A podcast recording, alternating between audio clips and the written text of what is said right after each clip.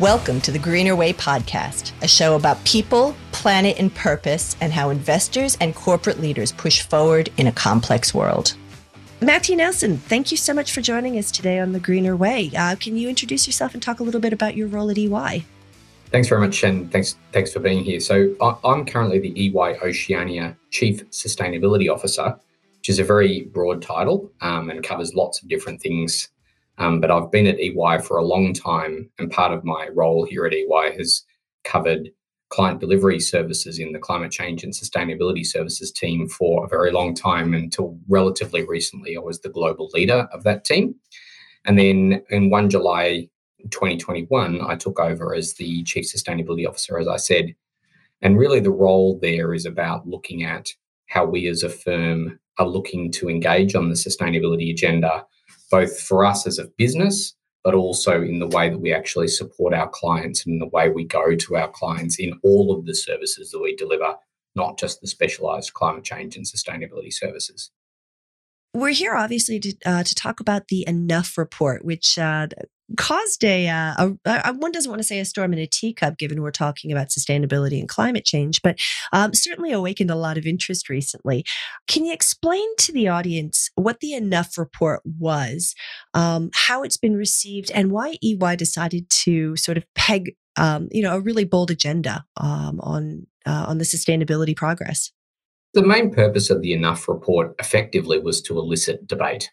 Um, and I think that that's, that's really important in the sustainability realm because, you know, we, we have talked a lot about the issues that we've got in the world around sustainability, whether they be related to climate change, whether they be related to inclusive um, communities, whether it be related to water. All of these are major issues that the world is facing right now. And businesses have been for some time looking to establish responses to those issues and looking at the role that they play both in the, the negative impacts, but also how they can be part of the solution.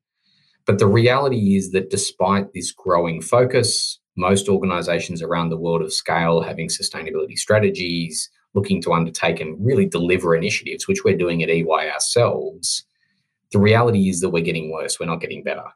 And so the Enough report was really just a, a, process of looking to elicit debate as to kind of that that saying, which is, you know, the definition of insanity is doing the same thing and, and expecting a different outcome. And I think mm-hmm. the Enough report is really about trying to say, well, maybe we do need to change the way that we're doing things in order to deliver a better outcome. How's it been received? I think the way that you described it maybe a bit of surprise that EY would would put this out there to begin with, but almost universal recognition of the issue that we've raised being actually the case. So I think it, it would be surprising to many people that businesses are actually wanting to change the outcomes. So none of the downside impacts that we see in the environment or in communities are good for business. So you know, that climate change ultimately will be bad for business. Disaffected communities are ultimately bad for business. They undermine economies. And, you know, for, for the vast majority of businesses, stable economies, strong environmental outcomes, access to natural capital, all of these things are good for business. And so I think that's probably the surprising piece of it was people a bit surprised that we put something out there that said this, but at the same time, all kind of saying, yeah, but we recognize the challenges. Now, I think the more tricky part will be getting more agreement on the solutions. That's the uh, mm. that's the more challenging part of the of the debate, which will come hopefully in the, in the next few iterations of of uh, of what we do with the enough report. Mm, hopefully before the end of the, this critical decade as well. Matt, from your perspective, um, Patagonia founder Yvon Chouinard's announcement uh, that he was going to turn over all his ownership stake in Patagonia to uh, a trust to find environmental solutions.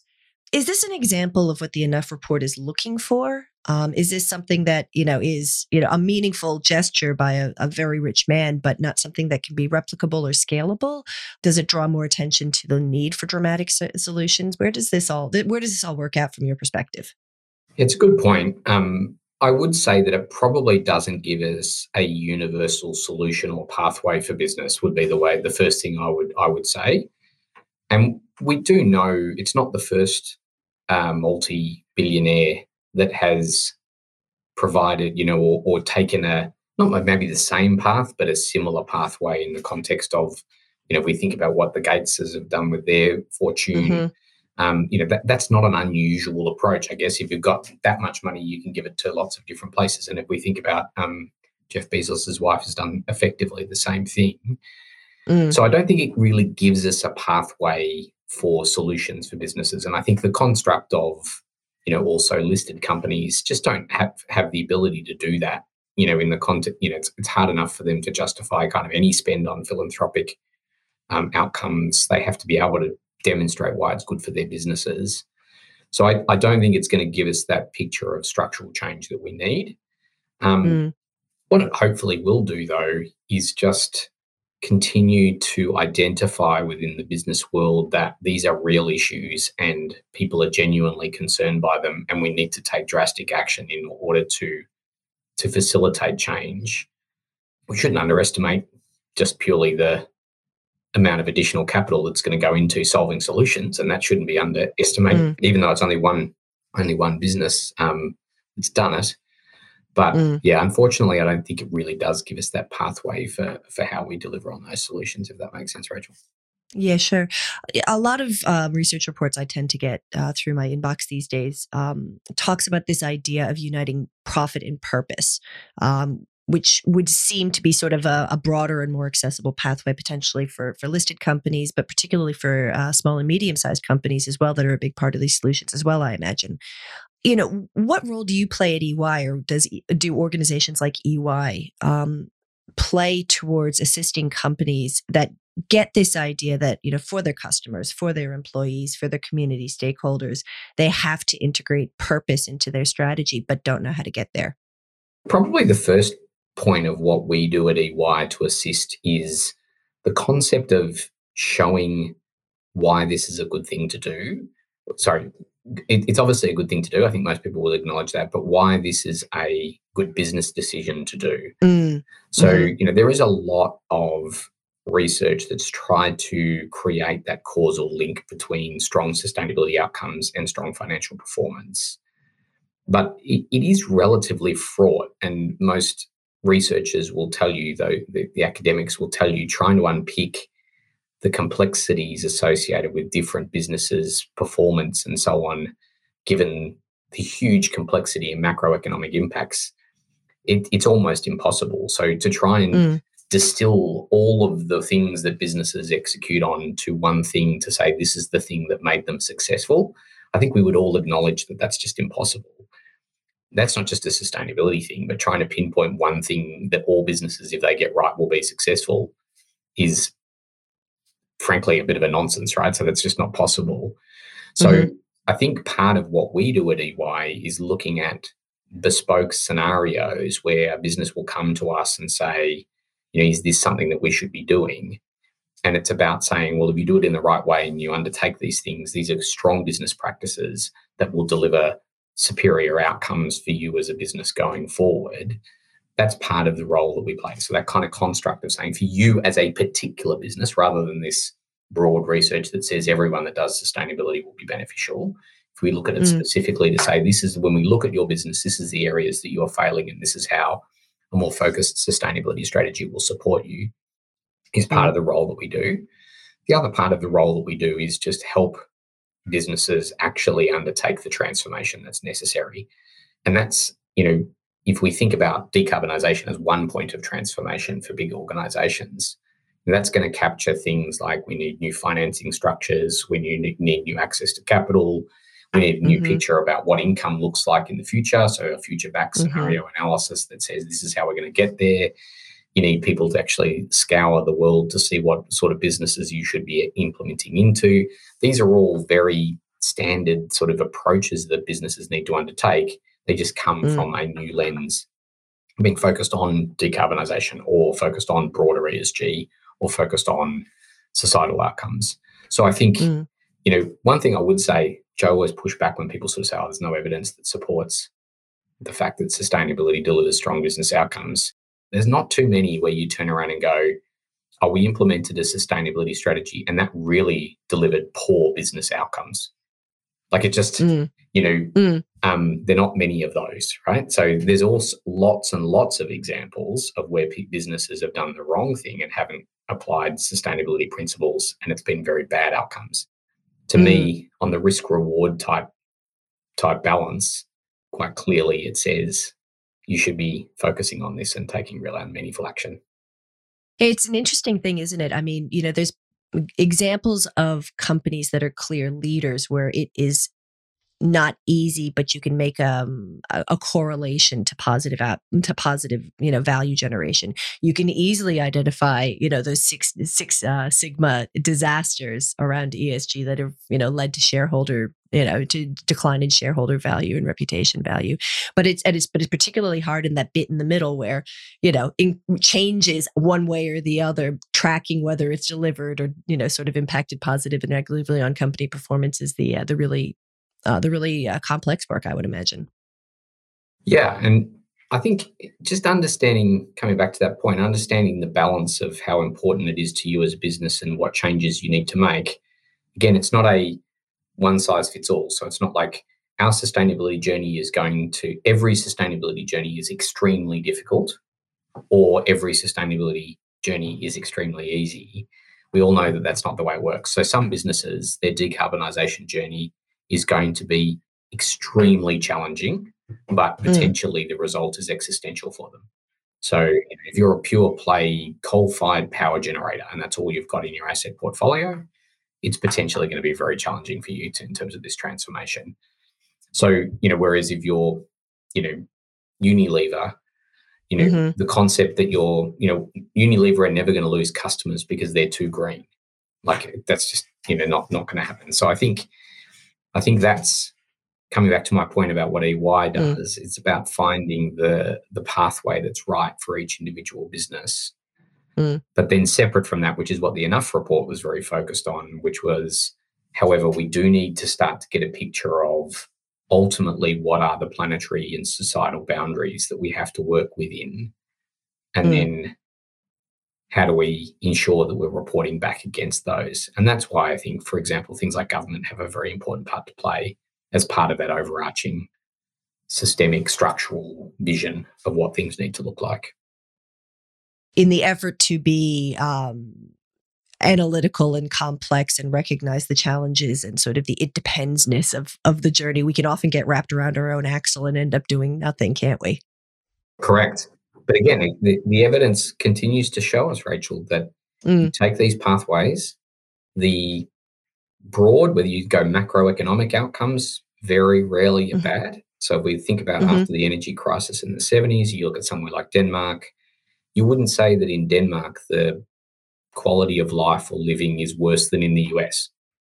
Mm. It, it's, you know, we can debate which country we think is better or worse, Rachel, but ultimately the the quality of life in Denmark mm-hmm. is pretty good. Mm-hmm. And yet they went down a fully environment, you know, um, renewables pathway in response to the um, energy mm. crisis. And, you know, they are where they are today, right? So mm-hmm. There's lots of examples of countries making these changes that are costly, but ultimately mm-hmm. don't actually undermine quality of life compared to others. And that's the other thing. There's lots of these sort of macro re- examples um, where that risk reward balance still continues to suggest you should do something. How do you val- how do you balance this this sentiment of need, needing well not sentiment let's be honest this reality that we need to go further faster um, across you know, social as well as environmental as well as climate related um, issues with the idea that progress can be really messy it can be easily interrupted by things like you know Russia invading the Ukraine causing an energy crisis for example. How do you disintermediate what is messy and what is challenging from what is incremental um, so that you can you know move away deal with the real problems at hand and not get bogged down in sort of these incremental steps. The only thing that one of the com- commentary that i would push which again does relate to what to some extent what's in the enough report is we do in my opinion seem to hold the requirements of sustainability up to a higher standard than everything else. So, what mm-hmm. I mean by that is, as a result of COVID, no one's really said we can't focus on customer anymore. Let, let's sacrifice marketing because we're in COVID, right? Like mm. people are spending mm. money on marketing the same as they always have. So why would sustainability be different? You know, like why is it mm-hmm. that sustainability is the one that gets cut in difficult times, even mm-hmm. though it's quite clearly the most important for us as a species. it, it, so that's type of discussion that I keep pushing through on, which is to say, well, actually look through your business and actually understand the priorities and actually determine that no, this is one of your priorities, and so therefore it's kind of the last that should get cut, not the first that should. Mm-hmm. And I think that's a that's an argument that we keep having to have with companies around the benefits. And when we actually sit down and talk to them and actually work through and say, well, where is your business at? What is it trying to achieve? Very rarely in that scenario do you actually go, no, this is down my list of priorities.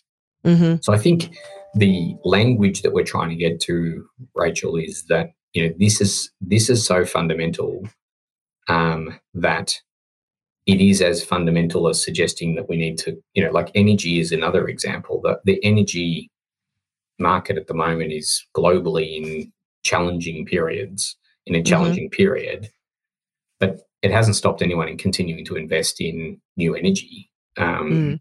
developments. So the concept of uncertainty, which is used quite often to push back on sustainability, is also one of those things that frustrates me a little bit, Rachel, because businesses deal with frust- with uncertainty every single day. You go and ask mm-hmm. analysis what they think the price of oil is going to be in 10 years' time. And somehow, you know, me trying to predict what the price of carbon is going to be in 10 years' time, I should be able to do that, but they shouldn't be able to work out what oil is going to be. So, you know, I mm-hmm. think this concept of um, the uncertainty that people need to play under um, needs to be applied equally um, to mm-hmm. to climate change and sustainability related issues, and a recognition that this is high on the priority list, and so therefore should be the last thing to be cut, not the first thing. And I think the other aspect as well is this um, uh, this perfect being the enemy of the good often gets in the way in sustainability. That if it's not purely pure positive sustainability, it's not worth doing. Um, there's a lot there's a lot to be said for getting things started and improving as you go along. I find. Yeah, oh, look, I, I don't know whether you or any of your listeners will have ever watched the the TV series called The Good Place, Rachel, but. I think, it's, I think it's very instructive in this, right? Because it has this view that you do one thing that you think is good, but it actually has mm-hmm. a whole mm-hmm. bunch of bad things, and there's no way in the world that so complex now you can never balance those two things. I think that's a great analogy. I love it. and it can be applied to sustainability, right? So mm-hmm. the classic one that's happening at the moment is the balancing between modern slavery risks attached to um, solar panels and mm-hmm. the climate change need for renewable to be driven out within businesses. So mm-hmm. that's a balancing act that businesses need to, to take a, a, a position on, and it's challenging. So to mm-hmm. turn around and say, actually, we're not going to put any new solar in until we sort out the modern slavery issues is just not really practicable. So mm. trying to do both at the same time to manage them and work through the solutions whilst you're actually still delivering on your climate outcomes is necessary. And I think that mm. that good place analogy of you you add to your to your ledger or you take away from your ledger from actions, I think is a great one. The the Ted Danson School of Sustainability. yeah, don't get me started on uh, the um, on other TV shows and uh, and how they how they give us a like the Ted Lasso view of leadership is the next you'll get me on to Rachel. So Oh, Matt, a pop culture and sustainability podcast? Tempt me not. I'll have to have you on for this one. So, what are the forward steps with the Enough report now that it's out in the world? Um, and and how does how do you and how does EY push this agenda further faster with your clients? Yeah, I think um, the first step is to really unpack this concept of the planetary boundaries and the, the, mm. the, social boundaries and and how that could be used as a framework for businesses to kind of mobilize around. And then I think starting to really unpick structurally what solutions could look like. And and I think there's a bit of braveness for us to do on that around, you know, the the being open to put solutions that might get shot down and be you know lots of parts of the business of the world to say that's just not practicable we're going to need to we're going to need to do that right and we're going to need to put those mm-hmm. out there and i think that's the next step for us on the enough report which is to explore this concept of the planetary boundaries and then to start to throw out potential structural solutions that that will elicit further debate and discussion. And we need to accept that sometimes we might put ourselves out there and get uh, negative responses, but um, that's part of the process. And how does this, I mean, in terms of bravery, Matt, this is something I always ponder. Um, when you get these really great statements, um, you know, acknowledging reality full square um, by, you know, firms such as yourselves, um, at some point, you know, do you have to make a call that if you're working with a client who is just not aligned with either the reality of planetary boundaries or, you know, unwilling to implement the advice to align themselves to a Paris uh, Paris outcome of containing global warming? Is it is it incumbent upon you to stop working with that client um, just for lack of compatibility with the big picture? So I think um, on on this particular topic, we do tend to take an engagement by engagement assessment mm-hmm. rather than a client by client and um, would be the way I would describe it, Rachel. So mm-hmm. we do provide some services which are regulatory in nature. So, you know, every company that is, you know, under certain rules is required to have an audit done for as an example. Mm-hmm. And in the scenario where we provide audit services or regulated services like audit or tax or so on, you know, it's very challenging for us to kind of go, well, client by client, you know, um, we wouldn't go down that path. We do apply some things, obviously, if we're concerned about fraud or these sorts of things. Obviously, we won't choose clients, but but you know, I think sure. in that context, we we provide a, a service to to capital markets. That service is extremely necessary, and therefore, you know, we have to accept that. I think in the context of other services that we might provide, though, you know, I do think that we and we we are applying kind of an approach of of you know engagement by engagement to actually look at it and say, is this you know our true to our purpose? Our purpose at EY is called building a better working world. Um, so you know, are we undertaking services that are actually supporting that?